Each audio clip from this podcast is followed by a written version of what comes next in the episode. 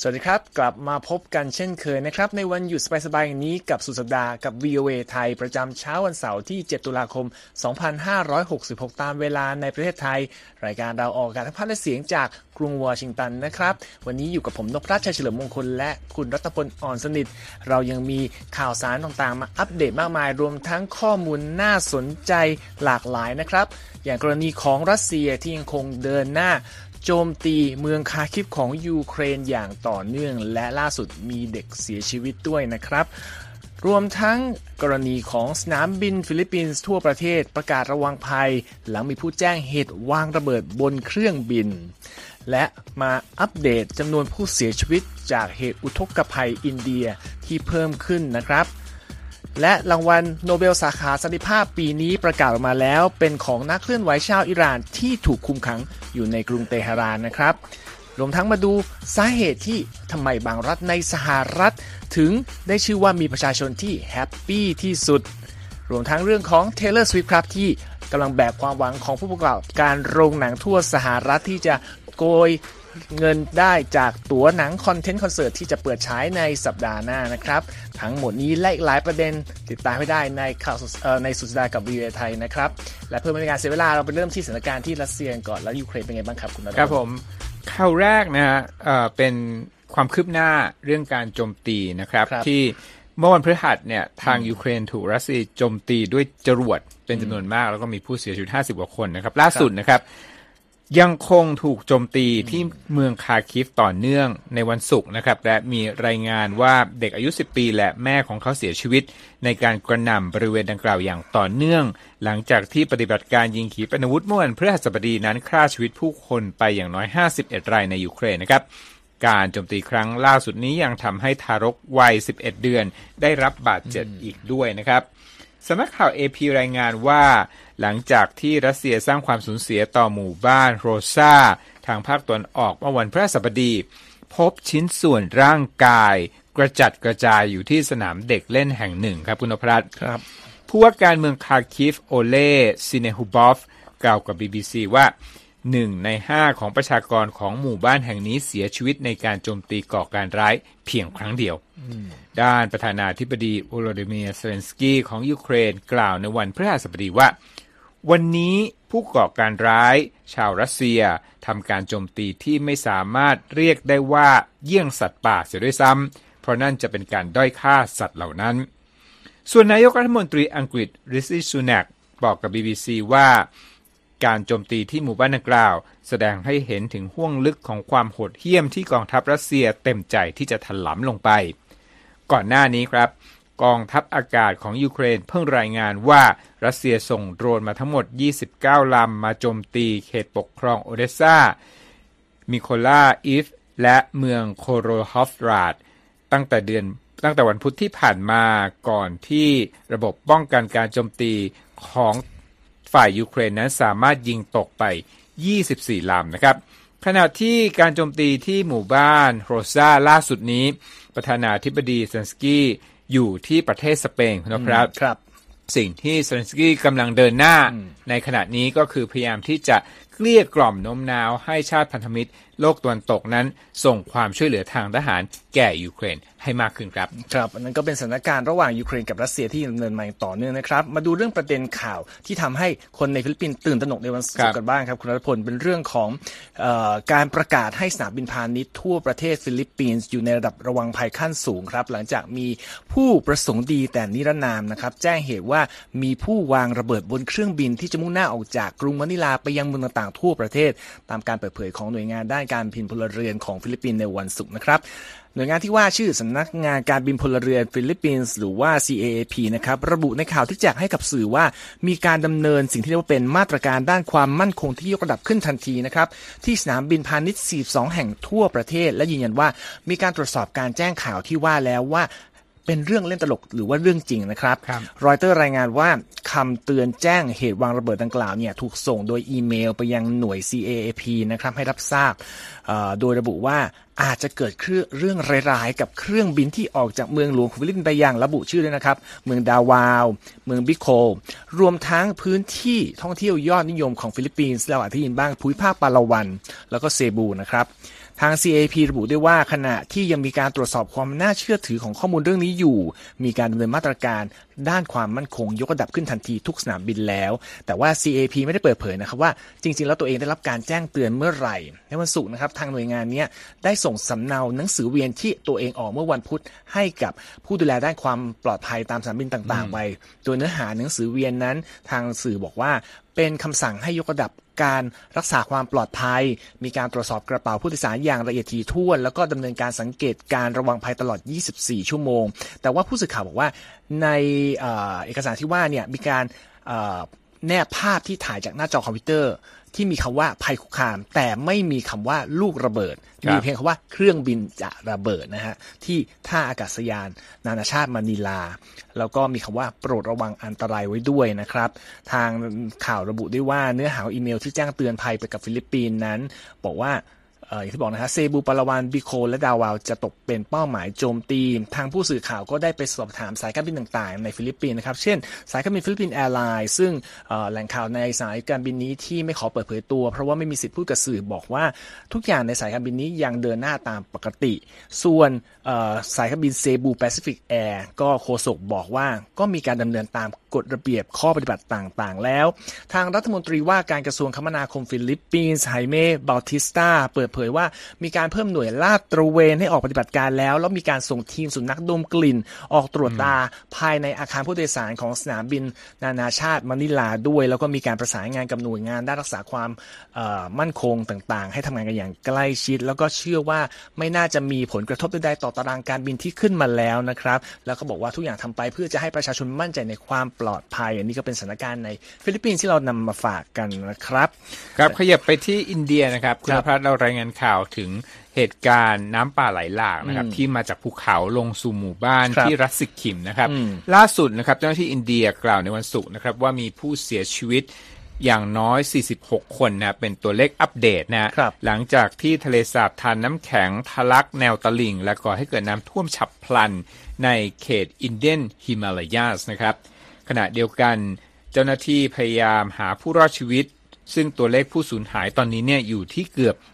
150 คนนะครับครับ ทางด้านเจ้าหน้าที่อินเดียเปิดเผยนะครับว่าภัยพิบัติที่ได้ชื่อว่าเลวร้ายที่สุดในรอบ 50 ปีของภูมิภาคตะวันออกเฉียงเหนือของประเทศนั้น เกิดขึ้นหลังจากที่ทะเลสาบโลนัก ซึ่งอยู่ในรัสสิกขิมเนี่ยล้นตลิ่งนะในวันพุธ เพราะว่ามีฝนตกหนักครับมากกว่าปกตินะครับ น้ำท่วมครั้งใหญ่ที่เกิดขึ้นนั้น กระทบชีวิตประชาชนนับหมื่นนะครับครับเขาบอกว่าประชาชน 22,000 คนนั้นได้รับผลกระทบ หน่วยอุตุนิยมวิทยาของอินเดียกล่าวว่ารัสสิกิมนั้นได้รับปริมาณน้ำฝนถึง 101มิลลิเมตรในช่วง 5 วันแรกของเดือนตุลาคมครับซึ่งเป็นระดับที่สูงกว่าปกติถึง 2 เท่า และส่งผลให้ภาวะน้ำท่วมรุนแรงหนักกว่าที่เคยเกิดขึ้น ตอนนั้นคือที่รุนแรงและ ที่สุดก่อนหน้านี้อยู่ที่เดือนตุลาคม 1968ครับทำให้มีผู้เสียชีวิตราว 100 คนในครั้งนั้นนะครับครับเหตุการณ์ครั้งล่าสุดนี้สะท้อนถึงอากาศที่รุนแรงสุดขั้วบริเวณเทือกเขาหิมาลัยในภูมิภาคเอเชียใต้นะครับครับโดยนักวิทยาศาสตร์ก็บอกว่าเป็นสาเหตุของมีสาเหตุมาจากสภาพอากาศเปลี่ยนแปลงผิดธรรมชาติ หรือว่า climate change นั่นเองคุณนพรัตน์ครับ ในช่วงเช้าวันศุกร์นะครับ เจ้าหน้าที่รัฐรายหนึ่งที่ชื่อว่า เซเทนบูไทยนะครับ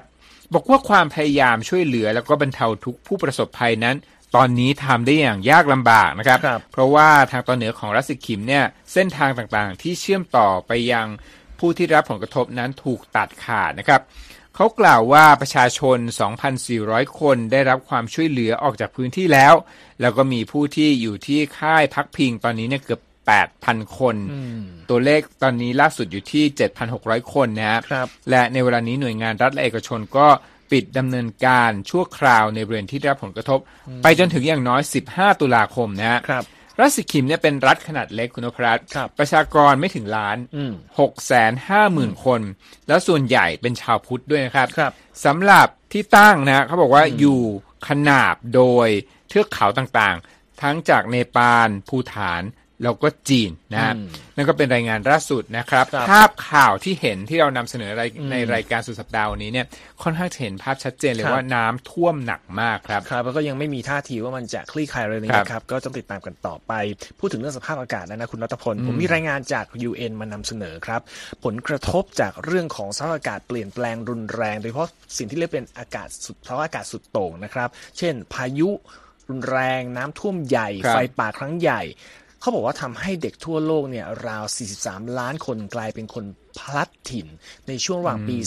2016 ถึง 2021ครับเป็นการรวบรวมข้อมูลของหน่วยงานของยูนิเซฟนะของของ UN นะครับเขาบอกข้อมูลดังกล่าวที่เปิดเผยมารายงานในวันศุกร์เนี่ยประเมินว่าในช่วง 3 ทศวรรษจากนี้ตัวเลขของเด็กพลัดถิ่นเนี่ยจะพุ่งเป็นกว่า 113 ล้านคนเลยทีเดียวครับ โดยพิจารณาว่าเกิดเหตุเอ่อภาวะน้ำแม่น้ำล้นตลิ่ง ท่วมบ้านเรือนบ่อยๆ มีลมพายุไซโคลนแล้วก็มีน้ำท่วมที่เกิดขึ้นหนักหน่วงหลังจากถูกพายุกระหน่ำพื้นที่ไปแล้วครับนี้ทางรายงานนี้เขาบอกว่าเอ่อปกติเนี่ยเวลามีข่าวมาเกี่ยวกับภัยพิบัติเนี่ยจะไม่มีการรายงานถึงปัญหาความทุกข์ระทมของเหยื่อผู้ประสบภัย ครับ โดยเฉพาะในกรณีของภาวะแล้งซึ่งเขาบอกภาวะแล้งเป็นอะไรที่แบบคนอาจนึกว่าก็แล้งแต่เขาบอกในความเป็นจริงแล้วเนี่ยมีเด็ก ไม่น้อยกว่า1ล้าน3แสนคนนะครับที่ต้องตามครอบครัวอพยพออกจากบ้านตนเอง เพราะว่าภัยแล้งที่เกิดขึ้นเนี่ยมันรุนแรงมาก โดยเฉพาะในช่วงที่ UN ทำรายงานนี้และเก็บข้อมูลนะครับเขาบอกว่ากว่าครึ่งหนึ่งของกรณีภัยแล้งที่ทำให้คนและเด็กพลัดถิ่นเนี่ยเกิดขึ้นในโซมาเลีย รายงานเขายอมรับด้วยครับว่าตัวเลขที่ว่า1ล้าน3แสนคนเนี่ยจริง ๆ แล้วอาจจะต่ำความจริงก็ได้นะคุณรัตพล เพราะเขาบอกว่าปกติเนี่ยถ้าเป็นกรณีของพายุหรือว่าน้ำท่วมอาจจะมีมาตรการเตรียมอพยพเพราะฉะนั้นก็จะมีการนับประชากรเลยอยู่ แต่ภัยแล้งเนี่ยมันไม่เหมือนกัน เพราะฉะนั้นประชาชนนึกจะย้ายก็ย้ายเขาดูไม่ออกว่าหายไปกี่คน ก็ยังไม่สามารถจัดตัวเก็บตัวเลขเป็นครับเป็นเป็นระบบได้นะครับหนึ่งในผู้ช่วยเขียนรายงานนี้นะครับลอร่าฮีลีเป็นผู้เชี่ยวชาญด้านการอพยพถิ่นฐานจากยูนิเซฟเขาบอกว่ายอมรับว่าความจริงเนี่ยเด็กน่าจะจำนวนเด็กที่สูงกว่านี้ที่ได้รับผลกระทบในอนาคต เพราะว่าการเปลี่ยนแปลงของสภาพภูมิอากาศที่ยัง ยกระดับรุนแรงขึ้นอย่างต่อเนื่องนะครับเขาบอกว่ารายงานในข้อมูลข้อมูลที่อยู่ในรายงานนี้นะครับ จริงๆแล้วจะพูดถึงเรื่องน้ำท่วมเป็นหลักที่ทำให้เด็กเป็นผู้พลัดถิ่น แล้วก็บอกว่าซีตีบอกว่า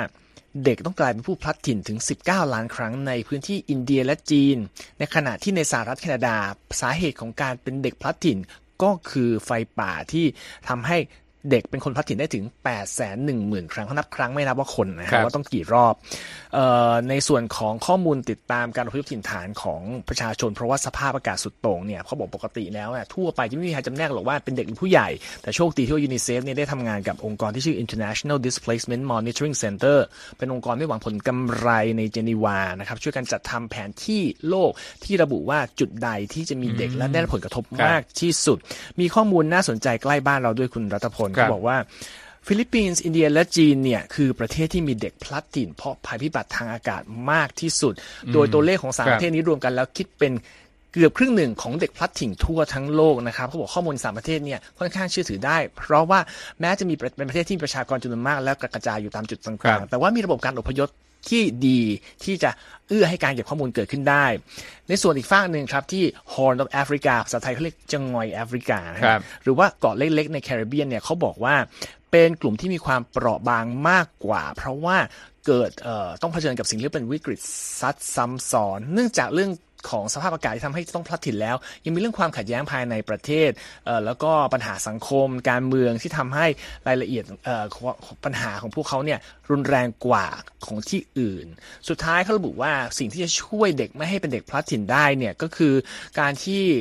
ทางการเนี่ยมีระบบการบริการเช่นการศึกษาสาธารณสุขที่เรียกว่ามีความสามารถรับมือกับแรงช็อคต่างๆ แล้วนำไปใช้ปฏิบัติในจุดต่างๆ ได้อย่างสะดวก และเปิดทางให้ทุกฝ่ายมีส่วนร่วม เพื่อให้เด็กๆ และครอบครัวสามารถรับมือกับภัยพิบัติที่จะเกิดขึ้นได้ดีขึ้น อันนี้ก็มาฝากปิดท้ายในเรื่องของครับสภาพอากาศในเบรกนี้นะครับ ทุกท่านสามารถกลับไปอ่านรายงานทั้งหมดที่เรานำเสนอไปและย้อนหลังได้ที่เว็บไซต์ v i a t h a i c o m และรออัปเดตผ่าน Facebook Instagram X และก็ YouTube v i a t h a i รวมทั้งฟังย้อนหลังได้ที่ Spotify v i a t h a i นะครับ ครับ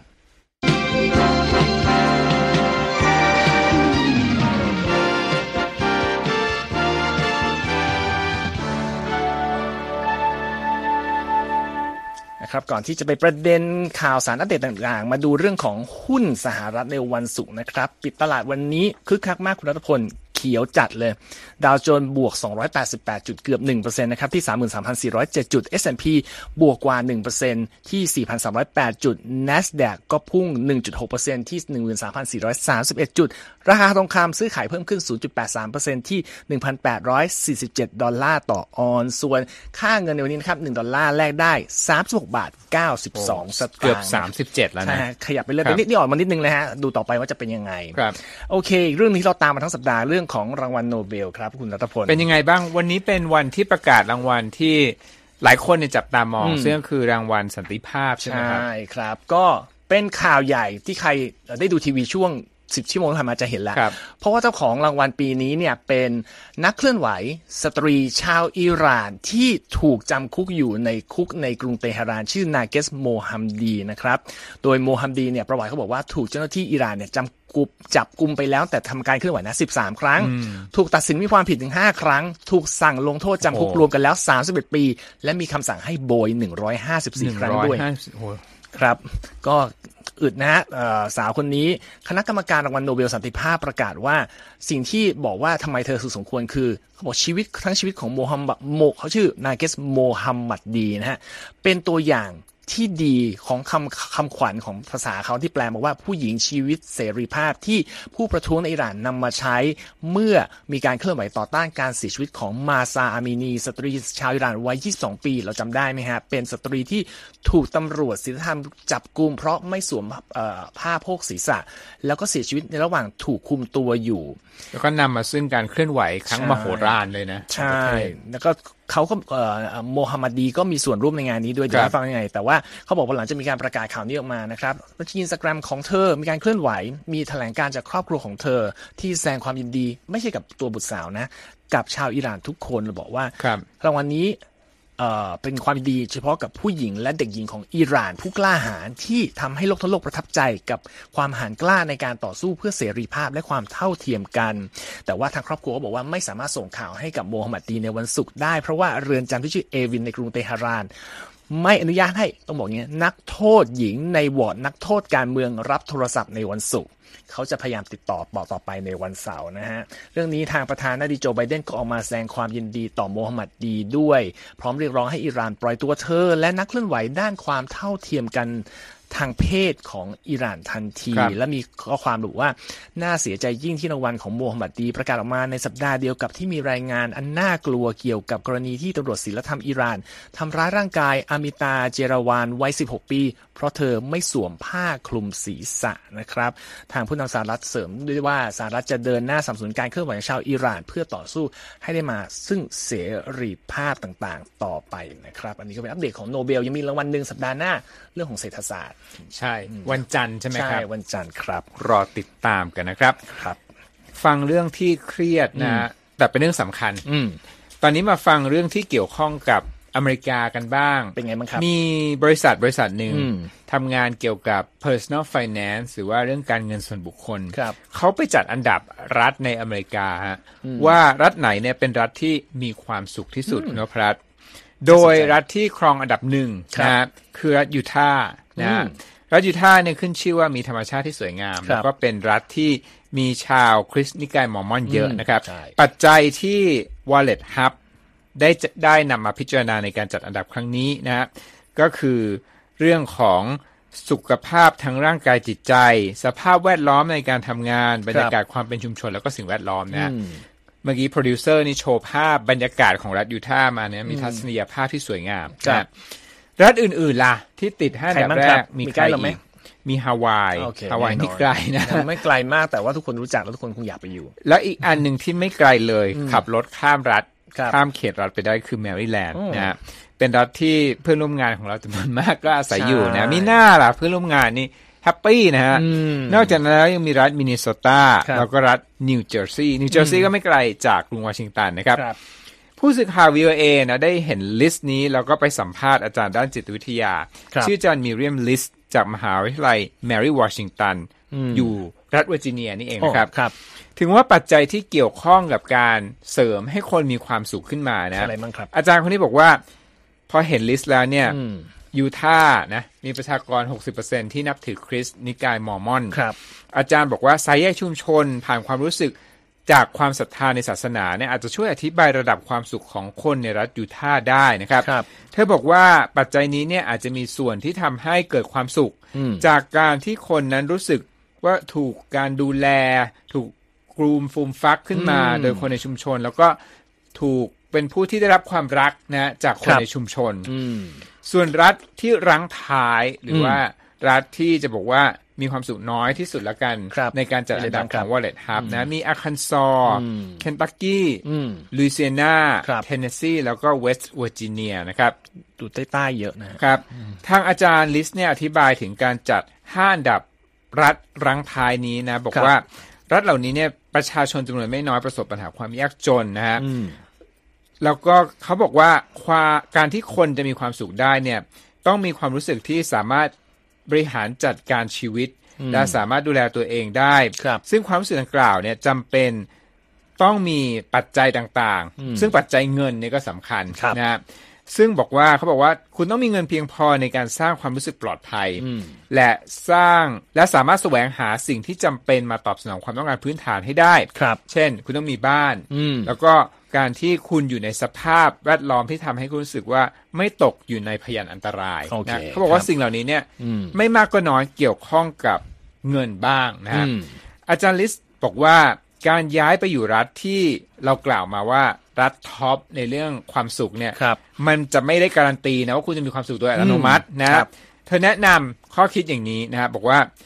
ให้เลือกอยู่ในที่ที่คุณสามารถมีไลฟ์สไตล์ที่เหมาะกับคุณเองอืมเพราะฉะนั้นทั้งหมดทั้งมวลเนี่ยครับเริ่มจากความเป็นปัจเจกของคุณใช่ เพราะว่าถ้าคุณทำไม่ได้ คือคุณเอาตัวเองไปอยู่ในสถานที่ที่ตรงกับไลฟ์สไตล์ของคุณเนี่ยอืมคุณก็อยู่กับข้อจำกัด ในครับเรื่องของการบริหารจัดการชีวิต ในเรื่องของการดูแลตนเองอย่างอืมที่ตนต้องการได้ครับ ก็คือความสุขอยู่ที่ใจส่วนใหญ่ แล้วก็เหมาะกับจริต เหมาะกับอืมรสนิยมของคุณว่าเรามีความสุขครับพื้นฐานการเงินพอจะพอใช้ได้นะครับใช่ก็เสียดายนะไม่อยู่แถวที่เราอยู่กันเลย เราสองคนไม่ได้อยู่ในรัฐทั้งสิบนี้นะฮะคือกรุงวอชิงตันไม่ไม่ไม่เป็นรัฐ เพราะฉะนั้นก็ไม่อยู่ใน list ห้าสิบอ๋อโอเคส่วนคุณนพรัตน์เนี่ยอยู่ในเวอร์จิเนีย ผมไม่รู้ว่าอยู่ติดอันดับไหน ไม่เป็นไรฮะฮะอืมโอเคฮะเราแต่ว่ามีความสุขตอนที่เราอยู่ตามไลฟ์สไตล์นี่คุณรัฐพลพูดนะ เมื่อเราอยู่ที่ที่ไลฟ์สไตล์เรา work มันก็โอเคนะ อืมแล้วก็สายใยชุมชนก็สำคัญใช่นะ แล้วก็ ความสัมพันธ์กับเพื่อนร่วมงานก็สำคัญใช่นะปัจจัยหลายอย่าง โอเค พูดถึงเรื่องความสุขมาเรื่องความสุขของคนกลุ่มหนึ่งบ้างอาจจะกลุ่มไม่ค่อยเล็กนะฮะครับแฟนภาพยนตร์ที่เป็นภาพยนตร์ระดับตำนาน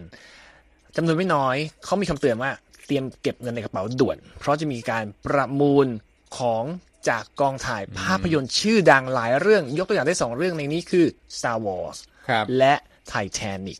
ตามรายงานข่าวของรอยเตอร์นะครับ เป็นการประมูลออนไลน์จัดขึ้นโดยสำนักประมูลที่ชื่อ Prop Store เป็นบริษัทที่เชี่ยวชาญด้านของที่ระลึกจากวงการบันเทิงนะครับ จะจัดขึ้นระหว่างวันที่ 9 ถึง 20 พฤศจิกายนนี้ เขาบอกมีของมาร่วมประมูลเนี่ยถึงกว่า 1,800 ชิ้นเลยคุณรัฐพล เชื่อเลยว่ามีเยอะมาก เพราะว่าอืม Star Wars เนี่ยมีไม่รู้กี่ภาคล้วก็ไม่แค่สองเรื่องใช่ แต่ว่าเขามันจัดเต็มมากอืมๆแต่ละคือแต่ละเรื่องเนี่ยพร็อพเต็มมากใช่ เขาบอกมูลค่าของที่เอามาประมูล ราคาตั้งต้นนะฮะของ 1,800 ชิ้นเนี่ยอยู่ที่ประมาณเอ่อ14 ล้าน6แสนเหรียญนะฮะ นี่คือราคาตั้งต้น ทีนี้มาดูกันว่าอะไรที่เป็นของไฮไลท์ หัวข่าวจั่วมาเลย Star Wars คนไรนึกบอกไม่รู้ เขาขายหัวของหุ่น C3PO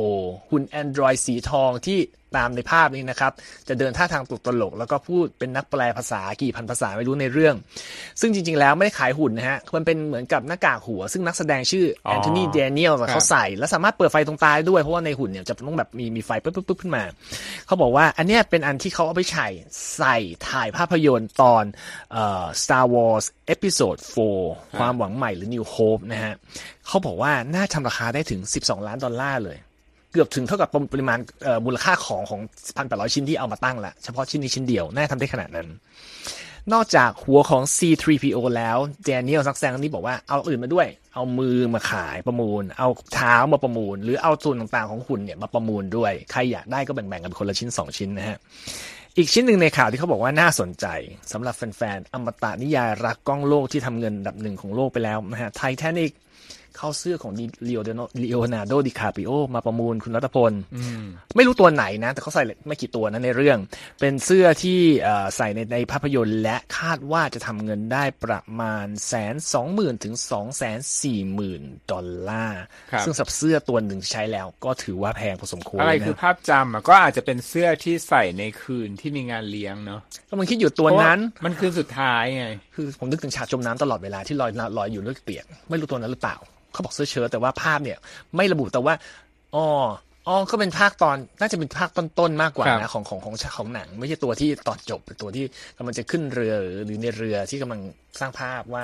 แบบเป็นผู้เป็นจะกินนิดนึงนะฮะมีเสื้อของนี่ด้วยจอห์นนี่เดฟ ใช้ในฉากสตันใน Pirates of the Caribbean ตอน Strangers on Strangers Stranger Tides นะฮะภาษาไทยชื่อผจญภัยล่าสายน้ำอมฤตสุดขอบโลก น่าทำเงินได้มาหกหมื่นถึงแสนสองหมื่นดอลลาร์ นอกจากนั้นอีกตัวหนึ่งส่วนตัวแล้วอยากได้นะแท้ของ Indiana Jones แท้เลยเหรอแท้นะในการถ่ายภาพยนตร์เรื่อง Indiana Jones and the Temple of Doom นะครับ เป็นตอนสองถล่มวิหารเจ้าแม่กาลี ราคาก็ประมาณนั้นแหละครับแสนเศษ แล้วก็มีนี่ด้วยถุงมือนิ้ว ใบมีดเหล็กของเฟรดดี้ครูเกอร์จาก Nightmare on Elm Street นิ้วขมือบ ใครอยากไปใช้ในช่วงฮาโลวีนปีนี้ไม่ทันนะ เพราะมันประมูลหลังจากนั้น แล้วก็นี่มีรองเท้าผ้าใบของทอมแฮงส์ใน Forrest Gump ด้วย ใช่ ใครใส่ไซส์นั้นได้ คงไม่ใส่หรอกประมูลมันมันคงแพงกว่าสมควรนะฮะก็ก็เนี่ยราคาไม่ไม่ต่ำกว่าหกหมื่นนะฮะ ไปถึงแสนด้วย นี่คือเป็นแค่น้ำจิ้มของของพันแปดร้อยชิ้น เจ้าของบริษัทพ็อปโซบอกกับรอยเตอร์บอกว่าทั้งหมดนี้ได้มาจากนักสะสมบ้างพันธรักษ์ตามจุดต่างๆหอจดหมายเหตุสตูดิโอผู้ผลิตแล้วก็บริษัทผลิตภาพยนตร์นำมาเพื่อประมูลนะครับใครเป็นน่าจะได้หลายหลายสิบล้านนะคุณสิคือแค่ชิ้นแรก 12 ล้านแล้วจากต้นทุน14.6 ล้านนะฮะก็ลองดูกันแล้วเขามีรายงานมาเราจะนำมาเสนอนะครับครับเอาละปิดท้ายวันนี้นะครับ เป็นเรื่องของซูเปอร์สตาร์นะที่อยู่กับเป็นนางแบกครับคือ Taylor Swift เนี่ยไม่ว่าจะไปแตะหรือสัมผัสวงการใดเนี่ยก็จะเกิดกระแสให้เป็นความหวังของวงการนั้นๆนะครับ อย่างเช่น เธอไปทำงานภาคประชาชนนะเอ่อคนก็มาตื่นตัวเรื่องนี้หรือว่าสนใจ ให้คนไปโหวตคนก็ไปโหวตนะแม้กระทั่งความตื่นตัวในกีฬาอเมริกันฟุตบอลนะที่เธอไปตามเชียร์นะฮะเอ่อTravis Kelce ก็กลายเป็นกระแสเหมือนกันนะฮะล่าสุดนะเกิดความหวังว่าเธออาจจะเป็นนางแบกสำหรับรายได้โรงภาพยนตร์ด้วยคุณพรัตเพราะว่าคอนเทนต์จากคอนเสิร์ต Taylor Swift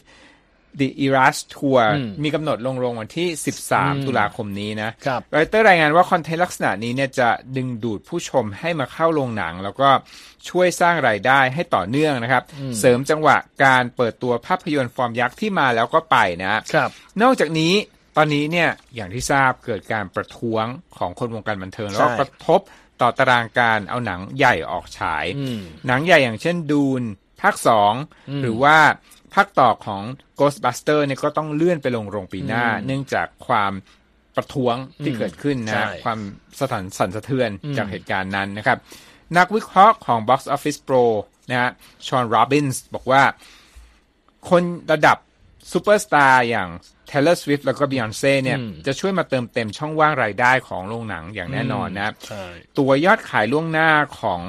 คอนเทนต์คอนเสิร์ตของ Taylor Swift เนี่ย ล่วงหน้านะ อยู่ในระดับเขาบอกเทียบได้กับ Star Wars แล้วก็ภาพยนตร์ดัง ๆ จากค่าย Marvel ครับ หลักร้อยล้านเลยนะฮะ เพราะว่าทางบียอนเซ่ก็จะออกคอนเสิร์ต คอนเทนต์ทัวร์ Renaissance Tour เหมือนกันก็จะบอกว่าจริง ๆ ก็รอไปดู The Eras Tour อยู่เหมือนกันนะสัปดาห์หน้าไปดูจะดูจะมาเล่าให้ฟังว่าเป็นยังไงนะ เพราะว่าไม่สามารถหาซื้อตั๋วคอนเสิร์ตได้ครับดูดูคอนเสิร์ตทางนี่เขาบอกว่าล่วงหน้าเนี่ย มากมายมหาศาล น่าจะอยู่ที่ระหว่าง 150 ล้านถึง 225 ล้าน คาดว่าต้องมีเป็นตัวแม่อย่างนี้มาช่วยกระตุ้นเศรษฐกิจของสหรัฐกันนะครับ ก็นำมาฝากกันในวันหยุดสุดสัปดาห์สบายๆอย่างนี้นะครับ ครบถ้วนทุกประเด็นแล้วก็จากนี้ก็พักผ่อนวันหยุดให้สบายๆแล้วก็กลับมาพบกับเราทีมงานวีวใหม่ได้ในสัปดาห์หน้านะครับ วันนี้ผมนพพรัชชัยเฉลิมมงคลและคุณรัตพรอ่อนสนิทต้องลาไปก่อนนะครับ สวัสดีครับ